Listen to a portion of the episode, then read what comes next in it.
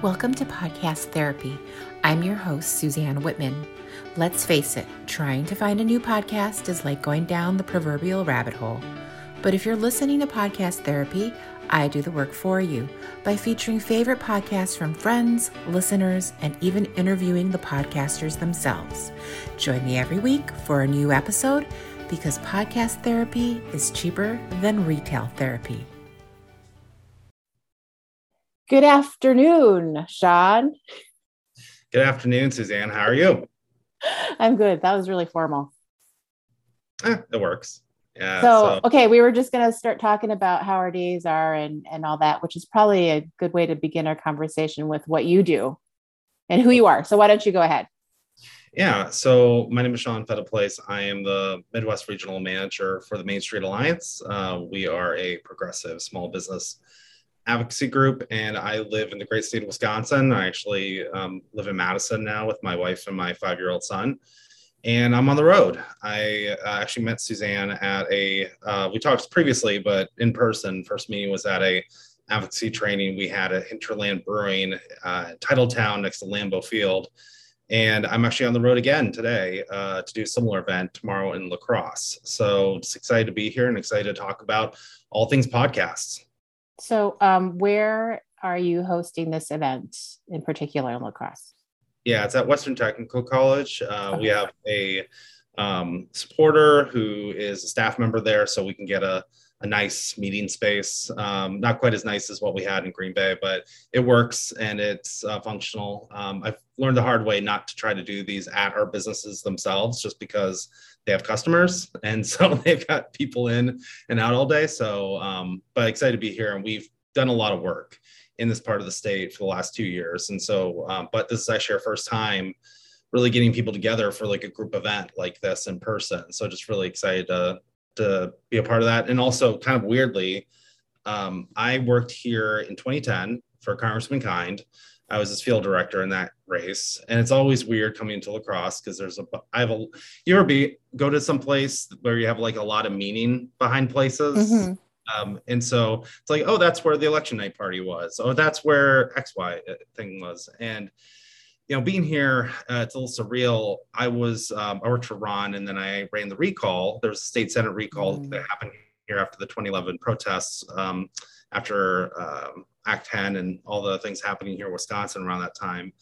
And so I ran the recall here, and uh, Jen Shilling actually uh, won against the recalled senator. And she's going to be at the event tomorrow teaching people how to advocate with elected officials. Uh, she's since retired. She's no longer in office, but she served for 10 years, including as the minority leader there. So it's just kind of weird to, to have her at something, you know, 12 years later but she's a good friend and excited to catch up with her and excited to bring people together here in La Crosse. So this is pretty timely um, because we just had the local races last week. Uh, so for to have you here is kind of neat to talk about all of this. Um, why don't you explain to everyone exactly what is Main Street Alliance? Yeah, we are a small business advocacy organization, um, and we focus on really five core issues um, make sure people can afford healthcare and provide to their staff if they choose to do so. Um, you know, make sure paid leave is available. Uh, we're the only Western industrialized country to not provide it, and that's a ba- major, just basic human rights issue. But it's also uh, a re- staff retention issue and quality of life issue. Um, you know, capital access, ensuring that folks can get access to capital as they're getting the business going and as they expand making sure the tax code makes sense uh, in terms of small business, um, and really ensuring that we don't have huge monopolistic businesses taking advantage of small business. So, what we're really trying to do is we're trying to be the actual small business lobby. And speaking very frankly, there are a lot of groups out there who claim to speak for small businesses, but are really not. Um, oftentimes they'll use the veneer of small business, but when you actually scratch behind the surface of what they're saying for more than two seconds, you realize that it really is a big business agenda that tries to use small business as a way to justify their positions. And so for us, there really hasn't been a small business lobby in statewide in Wisconsin. Um, and so we're working really hard to establish that. So we have about uh, we're approaching 500 member businesses across the state. Uh, we've worked really hard to help people weather the pandemic, help them tell their stories, and work to make sure that you know elected officials are hearing from them about what's important to them. So um, that's what we're all about, and that's what we're trying to do. So, can you explain for those who don't know um, what the definition of is of a small business? Because you know you would think it was under ten employees. Yeah, the SBA defines it as under 500, which is a bit ridiculous if you think about it more in two seconds. Uh, clearly, a business that has 499 employees has very little in common with the you know uh, solopreneur like you or like yourself, right? Mm-hmm. And so, you know, I would say the smallest mem- the smallest businesses that are members of ours are people who do it part time uh, alone and maybe they have uh, consulting contracts maybe they do other type of work but uh, it's not necessarily the only thing they do and then that goes all the way up to you know businesses that have 120 staff or so that's like the largest members that we have. And you know and and i would say the average is closer to like 15 to 20 um, so you know small businesses are by far the largest employer in our country including wisconsin. And and frankly right now you know, with uh, you know a lot of folks, you know, going through the Great Resignation, and a lot of mm-hmm. people leaving jobs that they really didn't care for during the pandemic, um, or wasn't offering them what they needed in their lives. There's a lot. I mean, there's more businesses being created right now than in any point in our country's history. So that's really exciting, but it also means that there's a lot of work to do to make sure that they have uh, the opportunity to be able to succeed. Yeah, I think a lot of people don't re- recognize that. You know, the size of what's considered small business, and like you just said, the difference between uh, a business or a corporation that has 400 employees compared to to two, for example, right? Um, not all of the needs are the same, and so it is really great that uh, Main Street Alliance is there for them and advocating for them. Um, it's a national organization, correct? When did the, did it start? It started in 2008. Uh, we started really working to, after the 2008 presidential election to be able to get affordable care, um, the Affordable Care Act done, uh, to really invest in health insurance and make it more affordable for folks in our country. And so we, you know, started really out of that beginning and then grew to an organization of now about 30,000 members spread all throughout the country in all 50 states. Uh, we have a fairly small staff. Um, last time I checked, I think we have like 12 or 13 staff. So it's it's very small. But the last two years, both with the pandemic, but also with the sort of moment that we've been in in terms of small business, we've grown very rapidly across the country. So I expect we'll continue to grow rapidly. And you know, for us, the way we're funded is through foundations uh, predominantly. Uh, we do take donations from individuals. Um, I would say if people are listening to this, uh, do the Patreon first for uh, podcast therapy. But after you're done with that, um, go to our website, mainstreetalliance.org. We really are trying, and I'm actually excited that here in La Crosse, where I am right now, we're hiring staff here uh, in May. Um, we're hiring staff in Green Bay. We're hiring staff in Milwaukee, and we're really working to make sure that we're out there in the communities, meeting one on one with folks, working to make sure that we're supporting small businesses as best we can. What is some of the legislation that's out there right now, kind of pending and, and holding as far as uh, small businesses are concerned? Yeah, so we just recently had a victory where the Restaurant Revitalization Fund um, passed. Uh, they were they're replenishing it, and that actually passed the House this past week. We're trying to get it through the Senate, and the Restaurant Revitalization Fund was a program funded by uh, the American Rescue Plan under the Biden presidency that provided support to local restaurants, bars, businesses that were impacted by the pandemic. Unfortunately, they only funded it to uh, one third of the demand. And it's been a long, hard fight to try to get the rest of it funded so that folks who've been impacted get the support they need. Uh, thankfully, the House did act this past week, and so we're working to get it done in the Senate as well. Um, that's one example. Um, as far as state policy goes, there's really three state legislative bills that we're trying to get done. Number one is um, paid leave. There's a paid leave bill that was introduced by Representative Pope and uh, Senator Ringhand that would allow employees to pay in and then receive benefit when needed for things like pregnancy, taking care of a loved one, if somebody's sick, the normal stuff you'd expect from a paid leave policy. Uh, we also are working really hard and will make the case from an entrepreneurship standpoint of why this is so important is that um, Badger Care expansion. Um, if you're for folks who are listening to this outside of the state of Wisconsin, is as part of the breath, America, the uh, Affordable Care Act, states could expand Medicaid, and it expanded it to about eighteen thousand dollars a year in income for an individual. So still very low. Hmm. But there are 95,000 people in our state that would receive health insurance at little or no cost if we took the expansion.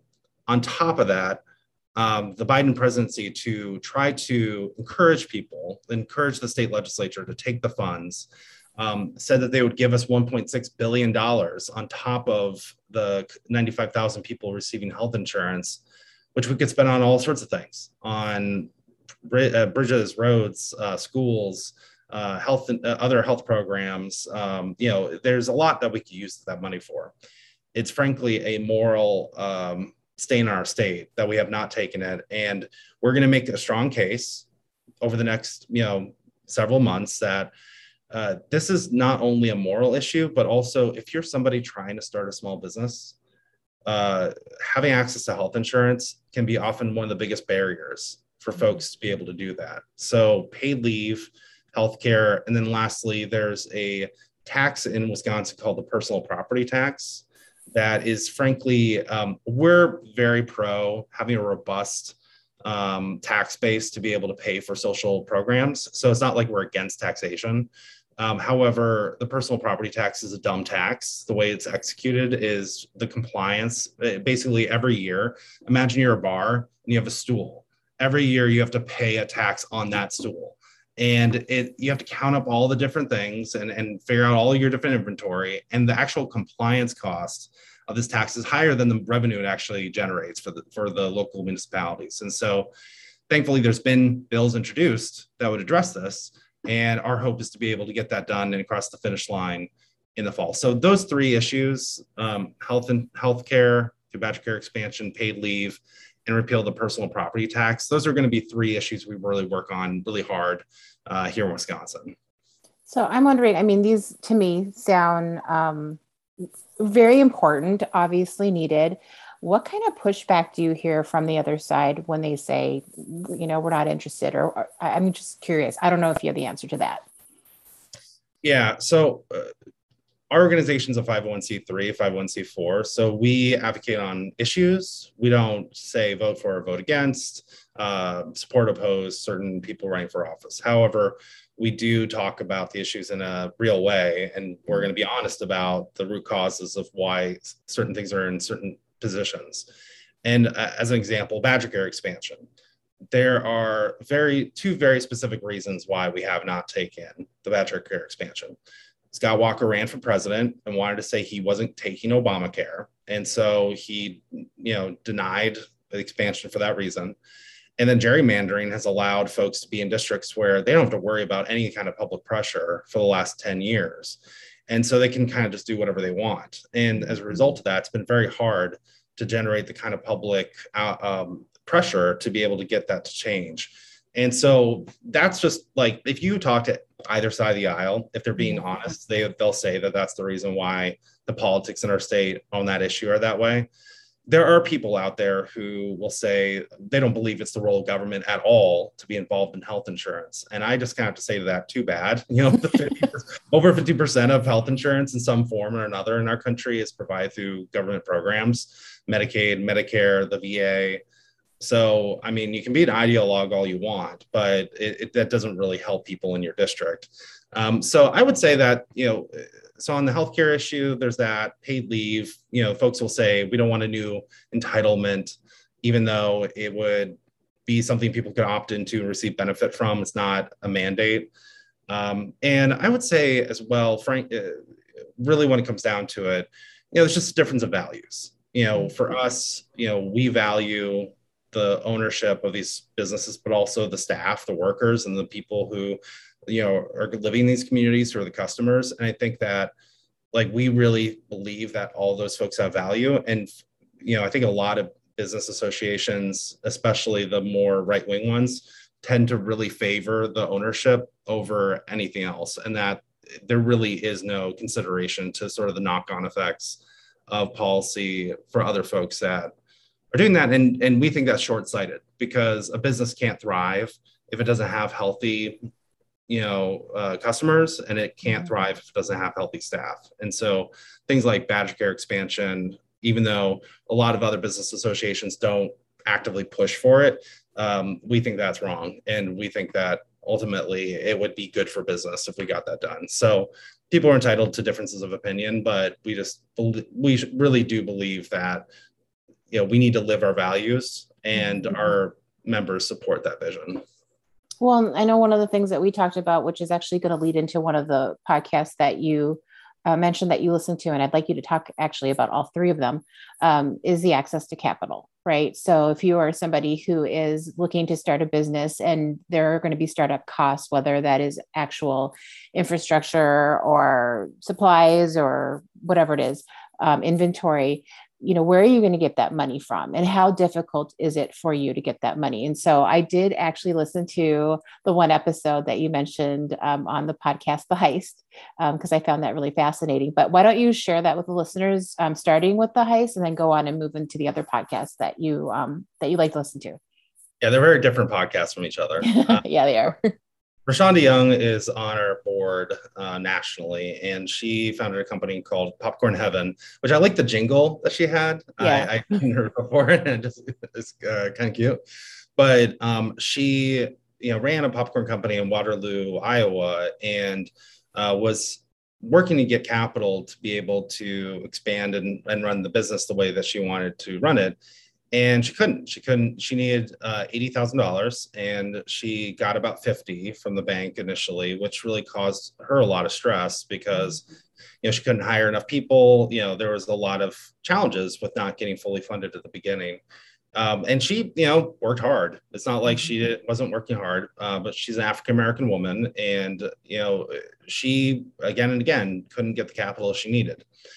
So she had a franchise and she had a um, uh, physical location. She had to decide which she was going to go all in on because she just didn't have the time to do both.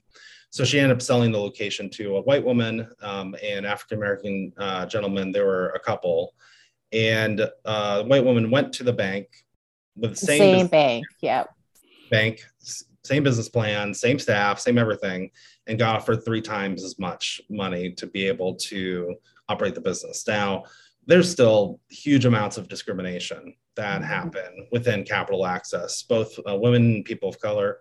Um, and you know, I think that people have to be honest about that and talk about the mm-hmm. consequences of that. Um, you know, you have many cases, you know, not as much generational wealth mm-hmm. within um, BIPOC business owners, and so you, you end up having the situation where the banking system really perpetuates inequality and uh, so the thing I loved about her was she's like, screw this, I'm going to start my own bank, you know, yeah. which is like, is I've actually never met Rashonda. I'm going to meet her next month because we have a May small business fly-in to DC and she'll be there because she's on our board.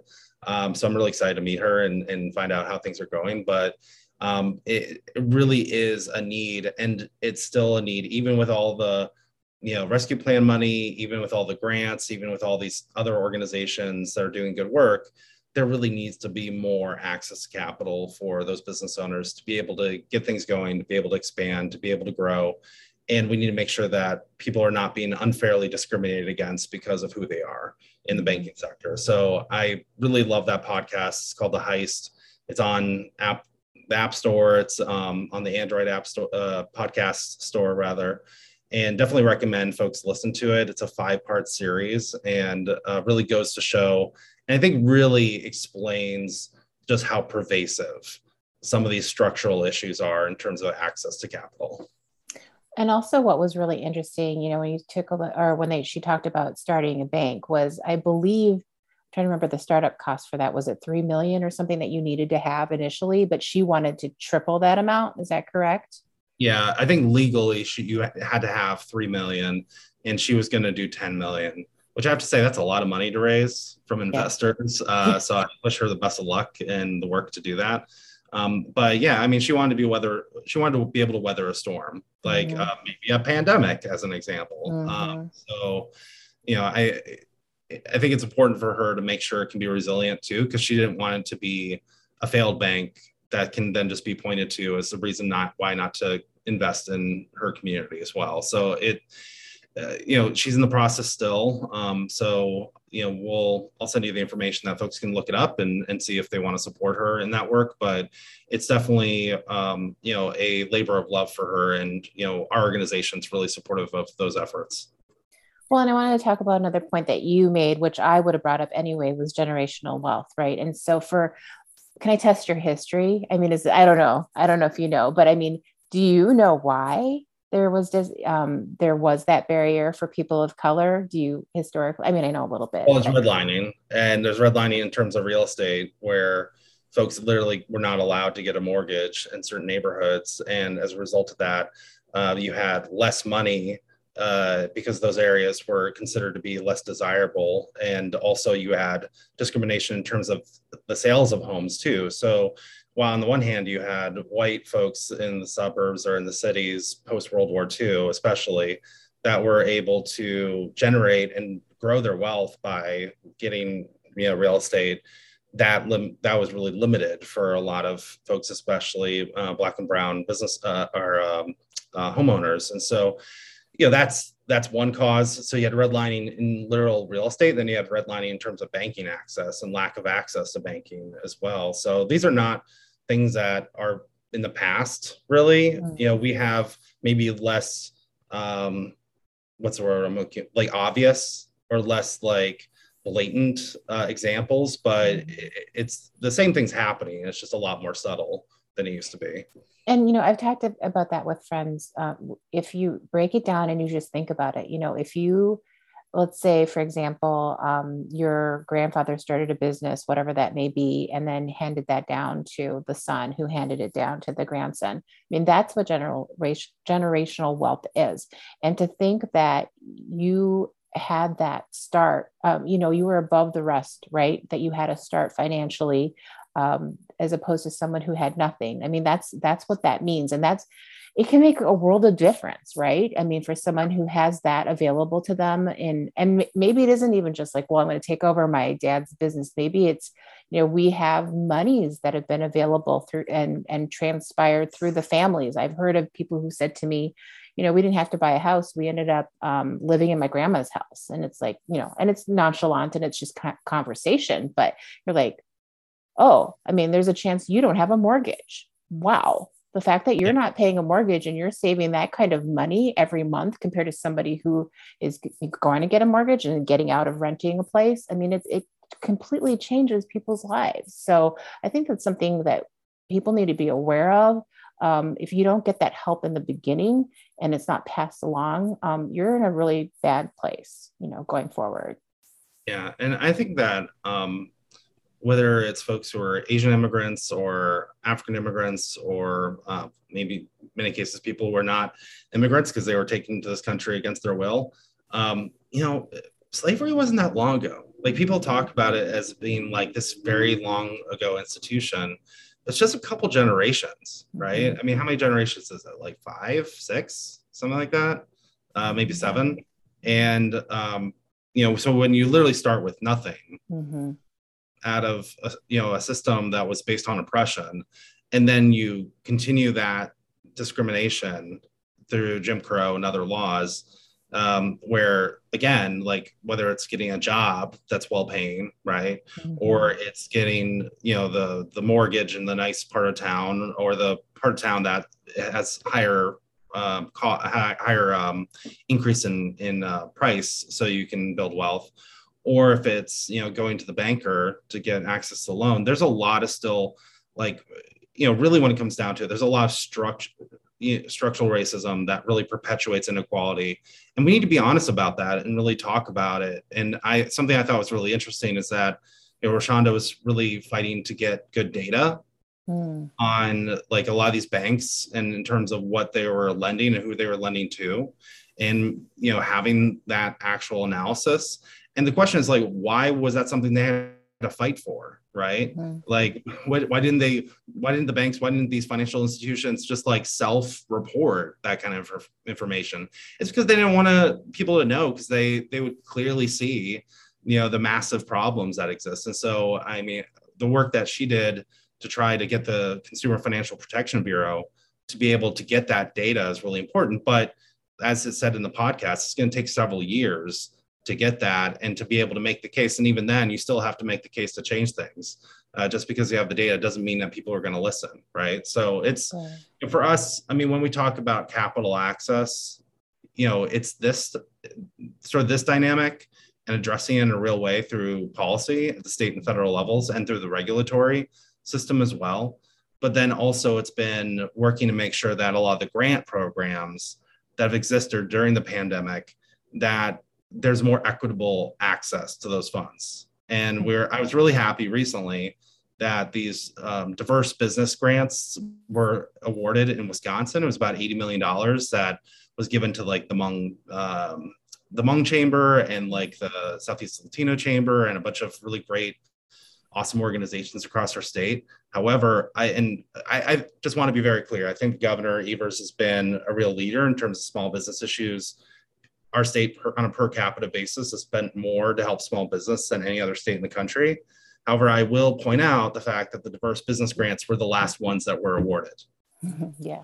And I think that just goes to show that it was not something that was thought of at the beginning when things were starting to be given out. And I think that, it, like, I'm not trying to put them necessarily on blast, but it's just like, I think it's an example where that is not necessarily a priority for a lot of policymakers, and we need to make it a priority.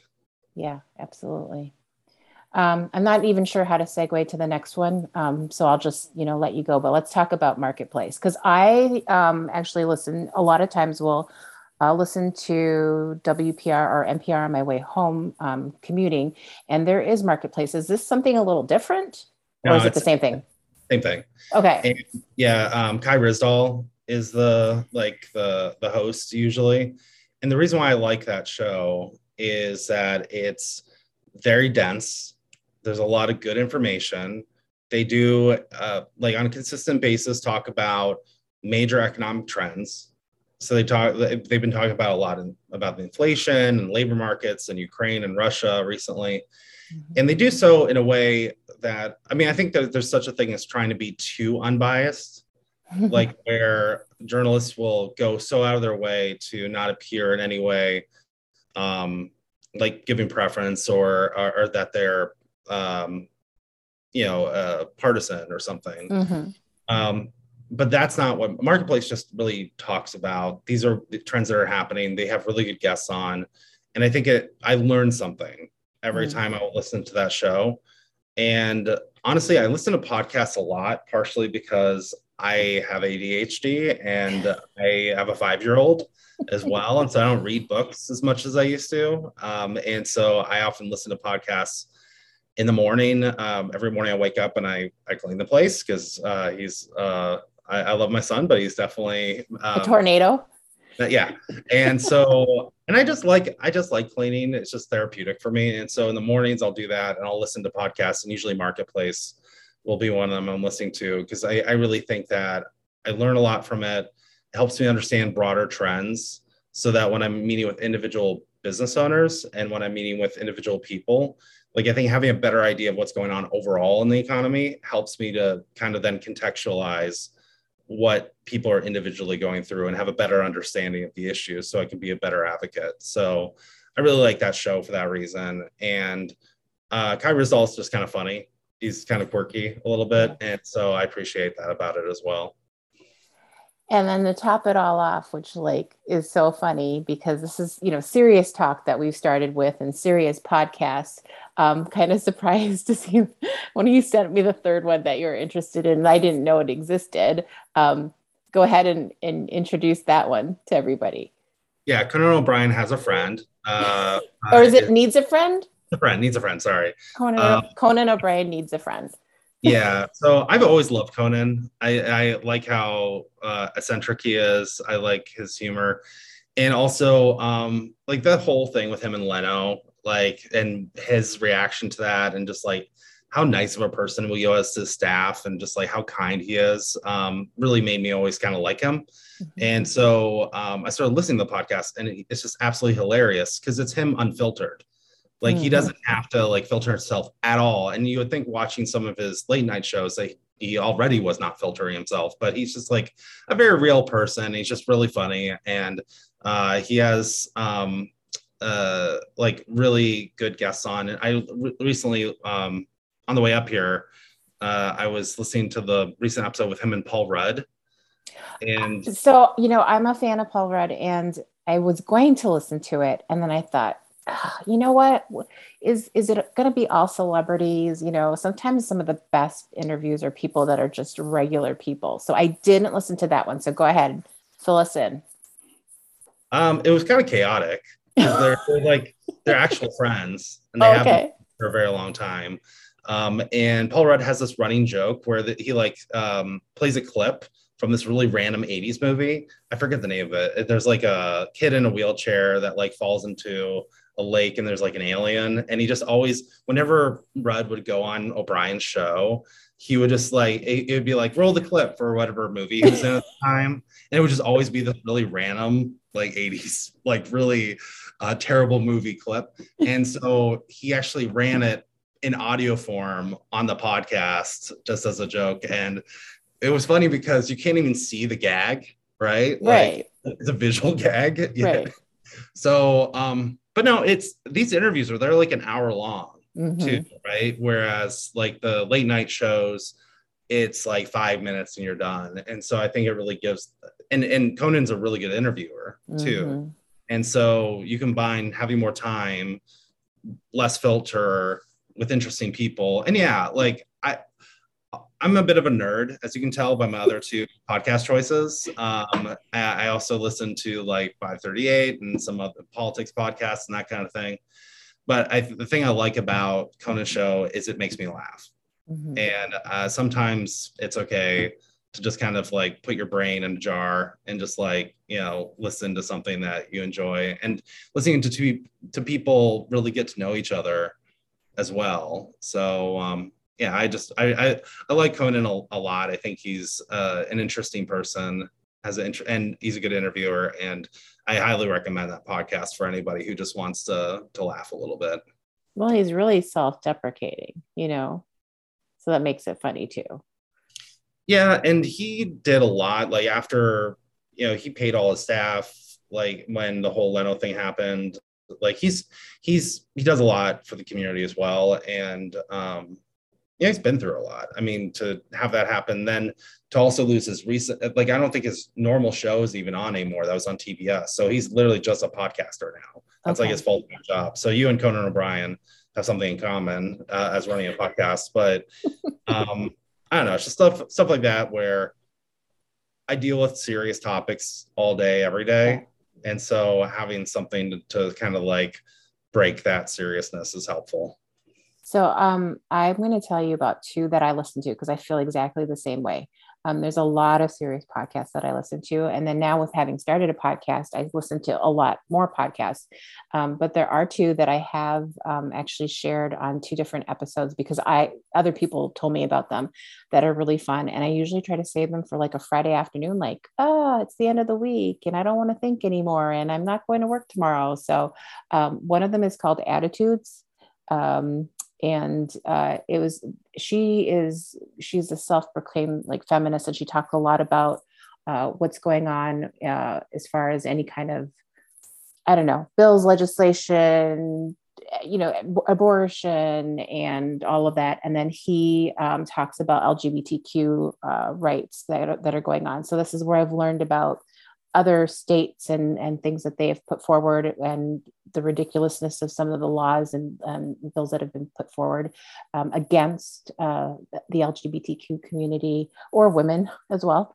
And so, it, but they do it in a, she's a comedian and he's actually, I think, like a comedian actor. And so uh, they're really funny. And they go off on these crazy tangents. And half the time I'm like, is this a true story? Are they just making this up? So it's really light and fun. But when they do talk about the real things, um, um, it's very informative. So that's kind of cool. And then the other one, when you talk about something that's uh, lighthearted, but now I'm like, it's all like lighthearted with, with some serious topics involved, um, is a podcast called Asian Not Asian Podcast. And uh, I think their tagline is something like um, giving you all the information about Asians that nobody in America cares about. and so um, the idea of being Asian American American, what is that? And they are two comedians originally from the East Coast. And now one has actually moved to the West Coast um, and is one of the writers for, oh my gosh, Carpool Karaoke. Name oh, guy. James Corden. Yes, yes. So he's one of his writers. Um, so it's really interesting, and they and they still do stand up comedy as well and everything. Um, but the topic about feeling like okay, you were born here, raised here, yet you look different. Why are you not considered an American? So, again, um, serious topics, but a lot of crazy stuff, very irreverent, a lot of cursing too. So, I just have to warn you about that.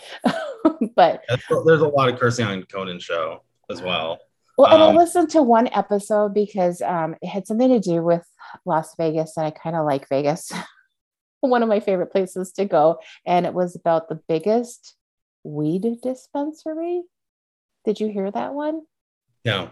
Oh, it's like, and they just interviewed, I don't know if he was the manager or someone there. And I thought they said it was 10,000 square feet. Yeah. There's a, um, my dad actually lives in uh, Roanoke, Virginia. Um, uh, actually, Covington, which is like 45 minutes north of Roanoke. And there's a medical marijuana facility that just got built there. It's 250,000 square feet. Wow. Yeah, it, I think they changed the laws nationally where medical marijuana can now be like sold across state lines. Okay. Where you couldn't do that before, and so now there's more consolidation. And yeah, they actually tried to hire my dad. He's like, "No, I've got my job. I like it." But it's just interesting to see. I mean, this is like a very this is like basically West Virginia. You know, this is you know, so it's just interesting to see that happening in areas like that. I did put in the chat yeah. Um, it's not a podcast, but it's, I mean, it could be if you just listen to it instead of watch the video. But um, Francesca Hong is a member of our state leadership team okay. uh, with uh, Main Street Alliance, and she was featured by Voice of America and about Asian American changemakers. And it's the video honestly made me choke up. It was just Aww. like, oh, she's just so real in it. Yeah. And just really talking about some of the struggles that she's had and she's a small business owner. She owns as a co-owner of Morris Ramen, which is uh, right near the square in uh, Madison. And um, she got fed up that small businesses were being left behind in terms of policy, so she decided to run for herself, run herself and won. Mm-hmm. And uh, just really a really inspiring person. So I definitely, um, if there's show notes, encourage people to check that out. Yeah, definitely. I can put that in there.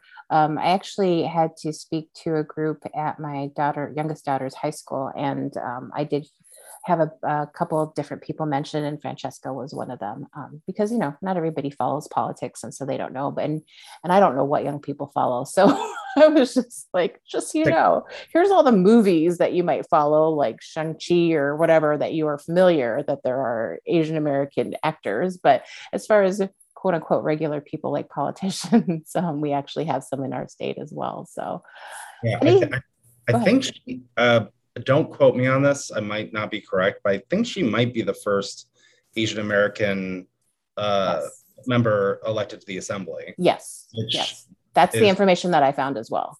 Yeah, which in the year of 20 is sad, but it's, it's cool. And, but it's also like, why right. did it take so long? You know, I think I heard the same thing about the new justice as well that was appointed yeah. for the Supreme Court. Um, that you know, you think you're we're all excited about this, but at the same time, we're like, wow, it's 2022, and that's how long it took. So, um, yeah. I think it's a scenario where you feel excited for a few minutes and then you feel resolved to continue to make things better. Right. You know. Yeah. Right. So, you know, going back to what you do, Shawn, like what is your hope in the end with um, the work with Main Street Alliance? What is what is the hope that you would love to see happen um, in general uh, in within our state, if not within the country? I would say that we have a legitimate and effective small business lobby, in our country that advocates for what most small business owners actually care about and staff and communities. Um, you know, we have a lot of groups out there who say they do, but um, don't really. And so for for me, I think Wisconsin this year is going to be a bit of an experiment. We've been able to hire more staff. We've been able to expand quickly.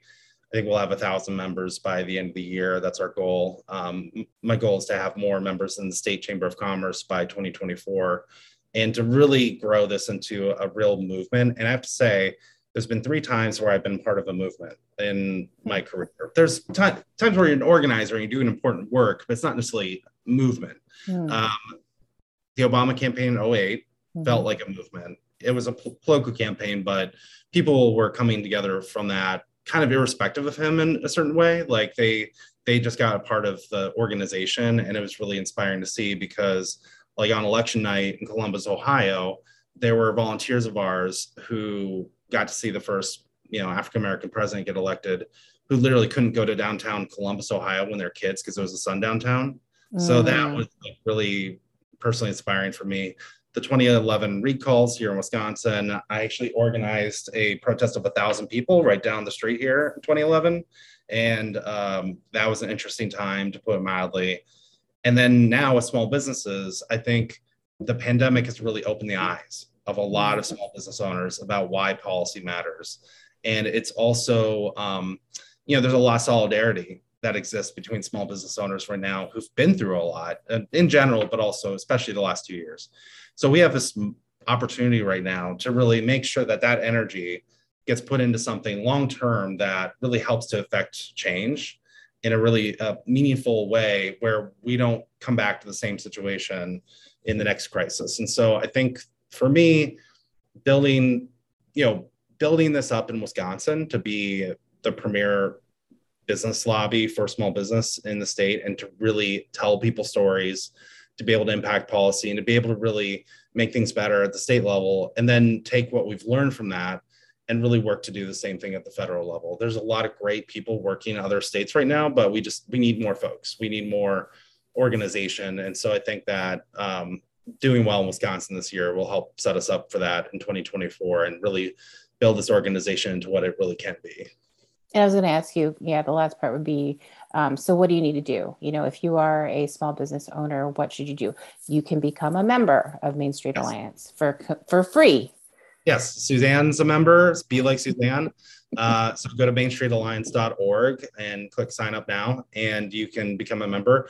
If you do that, you will hear from us, uh, whether you're in Wisconsin or other states. We have or- great organizers in other regions as well and the DMV, sort of DC area, um, up in Jersey and other parts of the state, uh, the country. So go to mainstreetalliance.org, become a member. If you would like to donate, that's great. Uh, you can do that. And uh, our upcoming events are listed on the website, including um, two events that we're doing here uh, the next two days, doing advocacy training in La Crosse and Viroqua. So, you know, sign up to become a member, support us, attend a local event, and use your voice.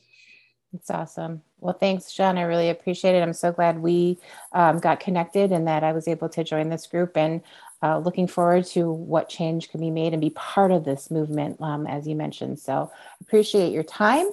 And uh, I know we will run into each other again soon. We will. Thanks, Shawn. Thanks okay. Bye bye. So, speaking about businesses, I'll be part of the empowerment panel at the 2022 Northeast Wisconsin Women's Business Summit on Tuesday, May 24th from 8 a.m. to 4 p.m. at the Radisson Hotel and Conference Center in Green Bay, Wisconsin. Anyway, thanks again for listening and subscribe on Apple Podcasts or follow me wherever you listen to your podcasts. If you like the episodes, leave me a review so others can find me too. I'll feature another episode next week, so make sure to come back and make time for some podcast therapy.